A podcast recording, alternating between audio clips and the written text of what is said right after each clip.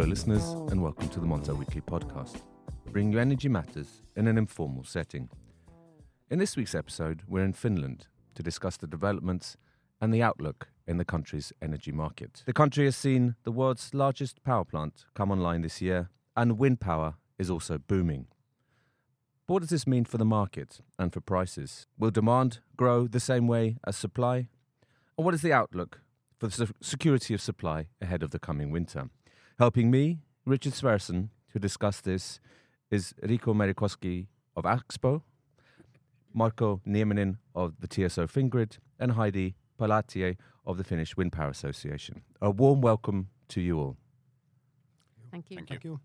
Um, uh, Marko, if I can start with you, you know, there were concerns ahead of last winter about security of supply in Finland. Is, is, is, are we at the end of the crisis now? Have we got nothing to worry about anymore? Well, I mean, obviously the situation is a lot better than it was a year ago. I mean, uh, many of those things that were un- very uncertain last year are still are, are now having a better situation. There are consumers and, and society is a lot more prepared for uh, for even difficult outcome, and uh, also the producers they have found alternative so, suppliers for various fuels and, and, and supplies. And uh, of course, uh, we have Olkiluoto 3 up and running now. We have a lot more wind power now than we had a year ago. And um, in that way, the whole society and, and, and the power system is, is a lot more prepared for this kind of difficult situation. Then again, we do have these uncertainties that we always have that uh, the weather is a big question mark here in Finland because we can have the cold winter. Luckily, we didn't have that during last winter.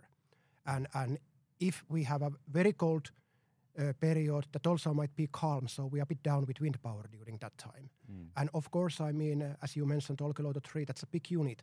We, we really hope that it, uh, it, it will run smoothly throughout the winter. And, uh, and, uh, but Olkiluoto 3 as well as, as all, all other larger power plants, they, they might have some, or there is a possibility for problems always. So in that way, we can't say for certain that, uh, that uh, everything is, is now very fine for the next winter. But the situation looks a lot better than it was a year ago. Yeah. And, and Riku, if I can ask, ask you, are, are we over the worst? You know, is there, you know, can we can we sort of ease off, relax a bit now, or is, are, are there's still the concerns here that that Marko mentioned? Well, definitely for Finland, I, I fully agree that the situation is far better than it was. Also, in, in that, that uh, let's say, just a couple of years ago, one can imagine that we had a significant Russian supply, supply to lose.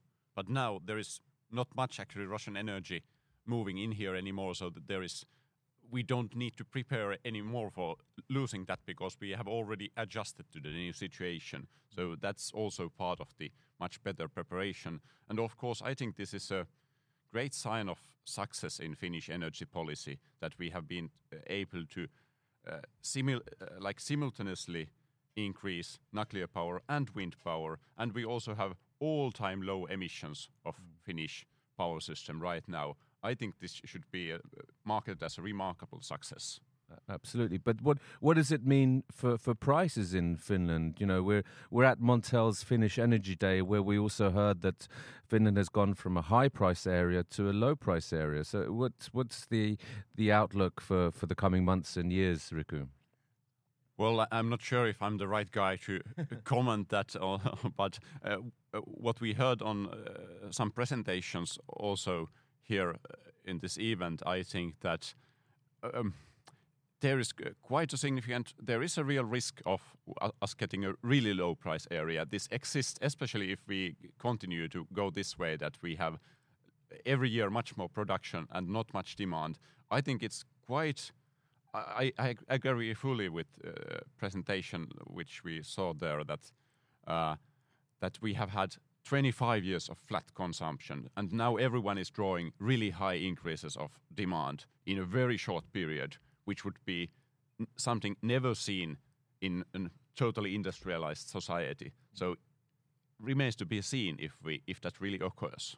That's a real risk, I think. Absolutely. I mean, I think we will return back to that and the, and the forecast for demand. But uh, but the, the, the, there's been clearly a, a boom in wind power in Finland, Heidi. And uh, what's behind that? And and is it is will it is will it last? Hmm. Yeah, it's it's amazing, amazing boom going on at the moment. Um, of course, behind is that um, we have good regulation. Uh, it's it might take time, but it's doable. Uh, it's see through. We have clear clear rules based on science, um, supporting supporting the, for example, noise emission levels. So, so in that sense, project development is very doable in Finland. Um, we have good project pipeline. We have plenty of room. We are size of Germany with only five mi million people. So we certainly have plenty of room for onshore wind power, and also we have very long coastline. Mm. And then we had a feed-in tariff system that really got the market started um, a bit later than in many other uh, many other countries, but we were also the one of the first countries to go to market-based construction. Mm. So plenty of reasons um, behind the boom right now. Um, we see it ongoing, but we need the uh, growing consumption to be able to construct this this high amount of new wind power capacity. So for next few years we can go on like this, but then we need need new consumption. We need responsive consumption. And and um, and Fingrid has, has has is quite bullish in the terms of its outlook for d- demand. Uh, Marko, maybe you can talk us through that. What you expect, um, what kind of demand to come online, and what kind of numbers uh, in the coming years. Yes, I mean there is a possibility that uh, that Finnish power demand can increase like 50% during the next decade. Uh, there are many different uh, uh, projects behind that. A lot of those are hydrogen based, of course. But in addition to hydrogen, we do have uh, some more traditional industrial consumption. We have data centers. Even the electric vehicles are doing a little bit there, as well as district heating based on electricity. So both heat pumps and electric boilers will be more in use in, future. So so there are there are several different like sources providing this increase. But of course the thing is that uh, that uh, there are a lot of plans, but not that yet, not that many investment decisions yet.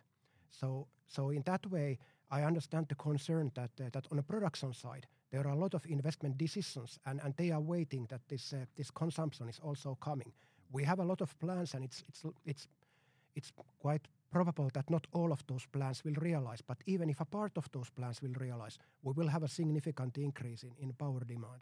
And uh, and like Riku said, this is something that we haven't seen. I mean, in, in past history, that uh, this in indust- industrial society can you can see so big change in a short time. But uh, but for example, if we think about the shale gas some years ago, that was a total game changer in in some areas. And now this clean electricity can be similar game changer.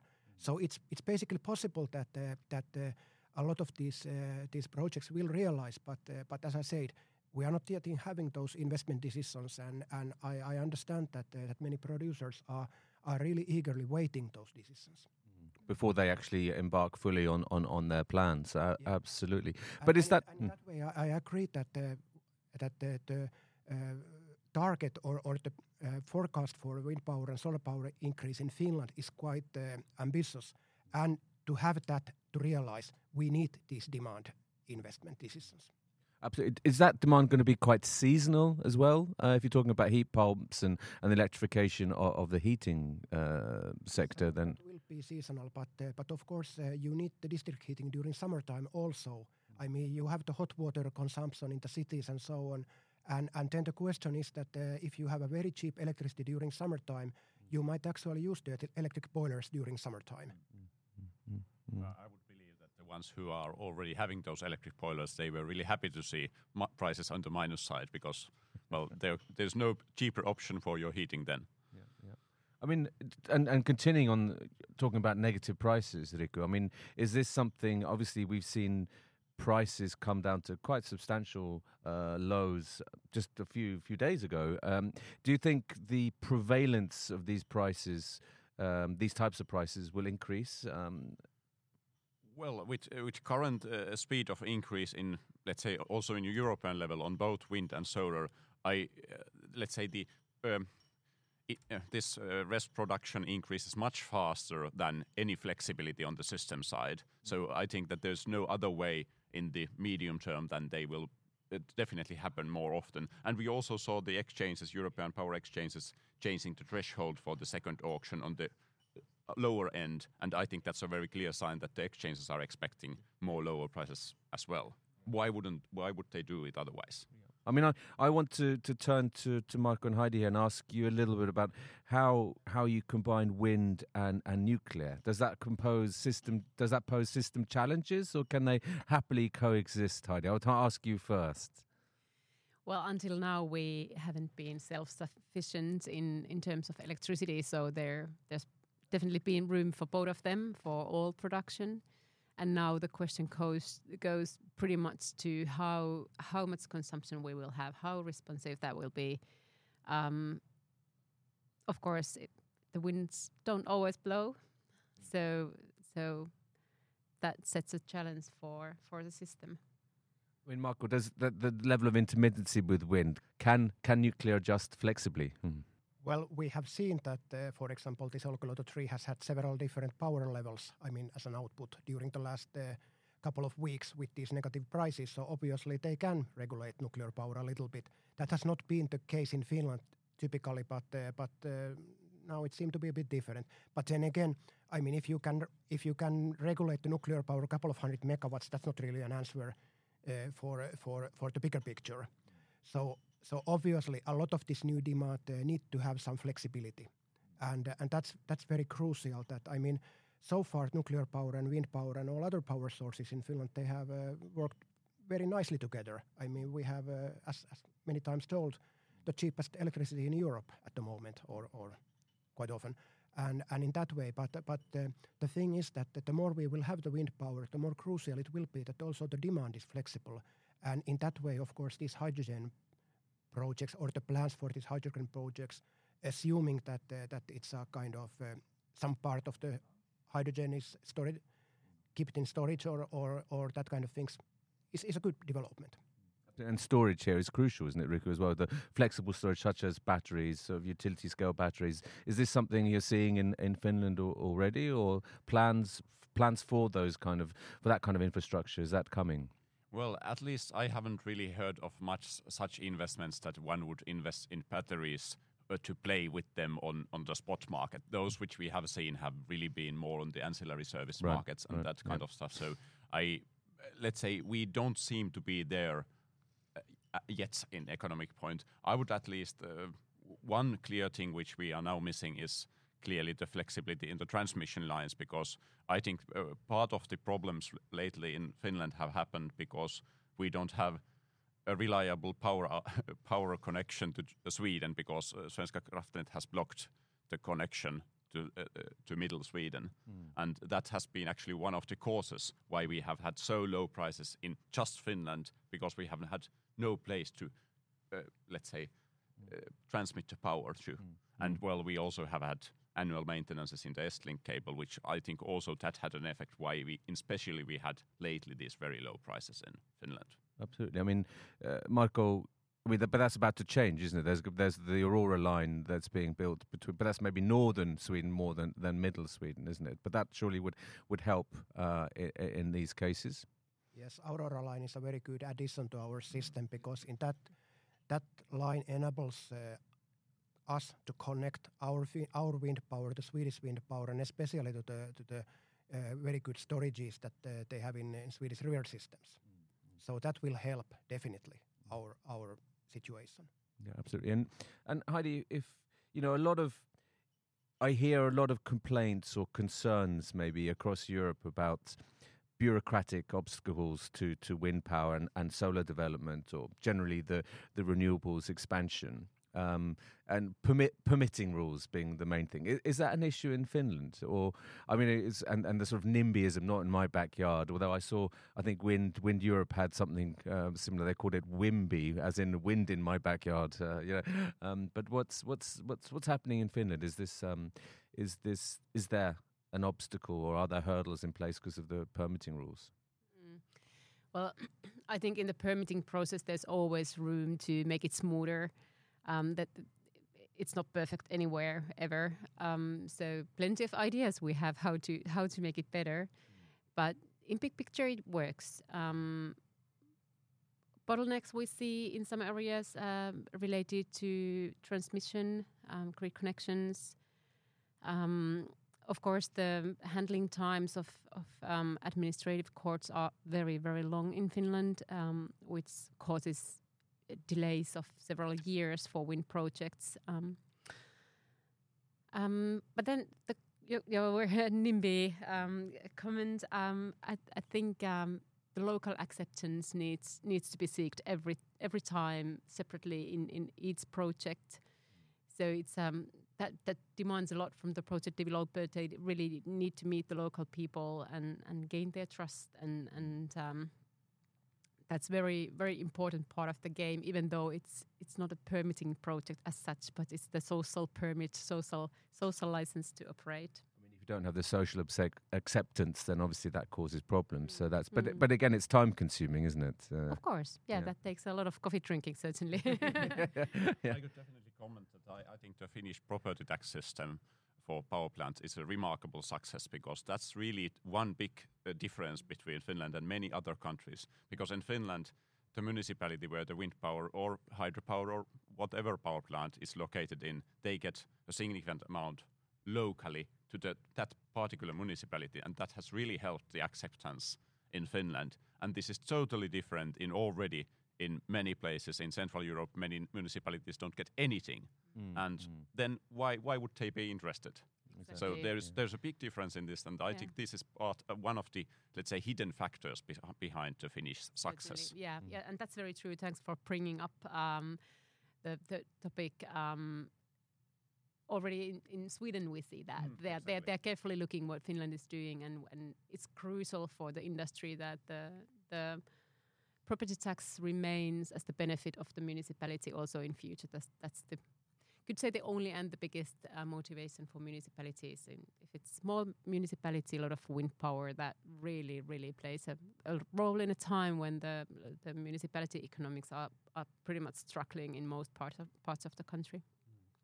Provides the sort of local population with a sense of ownership of the projects as well if they're not just i mean economically uh, and that's that's important isn't it Yeah, Mm. yeah. Well, they they can really see uh, see the benefit in the in their own tax rates. Yeah, lower taxes and lower taxes, better services, better services, new yeah, new new schools. Many Mm. many wind power municipalities are constructing at the moment. So it- it's something very concrete that they people actually can see in their everyday lives. yeah And for many municipalities, this, also means that they can keep their independence. They don't need to uh, join for bigger municipalities because of the economical situation. That can be very important for some local people. But isn't that as long as you know uh, a lot of these plants and developments remain um, profitable, Riku? I mean, if if we see, you know, if there if there's a a massive increase in supply as as is being talked about, there's is there a danger of cannibalization that a lot of, um, in a sense, that you know, more and more capacity coming online will drive prices down further and further, which then would hit the profitability of such units. Yes, I definitely think that cannibalization is a very significant risk in wherever in Europe you are, including Finland, both for solar, which we see very evidently in, in the Netherlands, for example, and then also for wind. Cannibalization is uh, much more a risk than it used to be. And if, if you are an investor, you must make your own evaluations of what it will be. Nobody can say what it exactly will be, but to not be prepared for that would be strange. In Finland, our wind power capacity is heavily concentrated in, in the western parts of the country, in, in North North Ostrobothnian region. So in, in the Finnish case, it would be crucial that we, we would be able to construct wind power also in eastern parts of the country. A lot of benefits there. Um, Of course, the transmission to, to the southern areas would be shorter. If Mm. it's not windy in the western parts of the country, it's highly likely windy in, in the eastern parts of the country. Um, municipality uh, benefits, of course, that there's plenty of municipalities in eastern Finland that would be eager to take the, the tax benefits. Um, and also, it's it's getting a bit crowded with wind, uh, wind turbines in, in some parts of the country. So so definitely the issue with um, coexisting with military radars need needs to be solved. And it's not only about getting the wind power uh, projects in, in those regions, because the power to X uh, hydrogen industry or the new new green industry will follow the wind.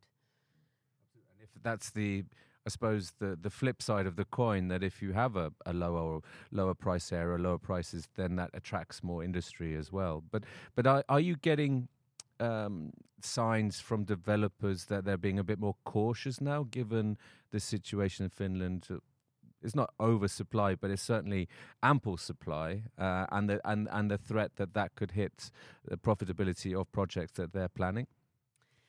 What we see at the moment is a huge, huge rush in project development in greenfield. So there's very heated uh, competition over land lease agreements in in areas. So um, apparently it's not visible for us yet. Um, but then what will happen in in a, in a year or a couple of years is another thing.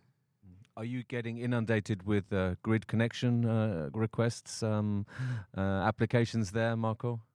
Yeah, we have a lot of grid con connection questions that uh, you might have uh, have heard. That, that I mean, I mean there are a lot of gigawatts possible projects, and uh, and at the moment, I think that was it so that we have something close to six gigawatts wind power at the moment.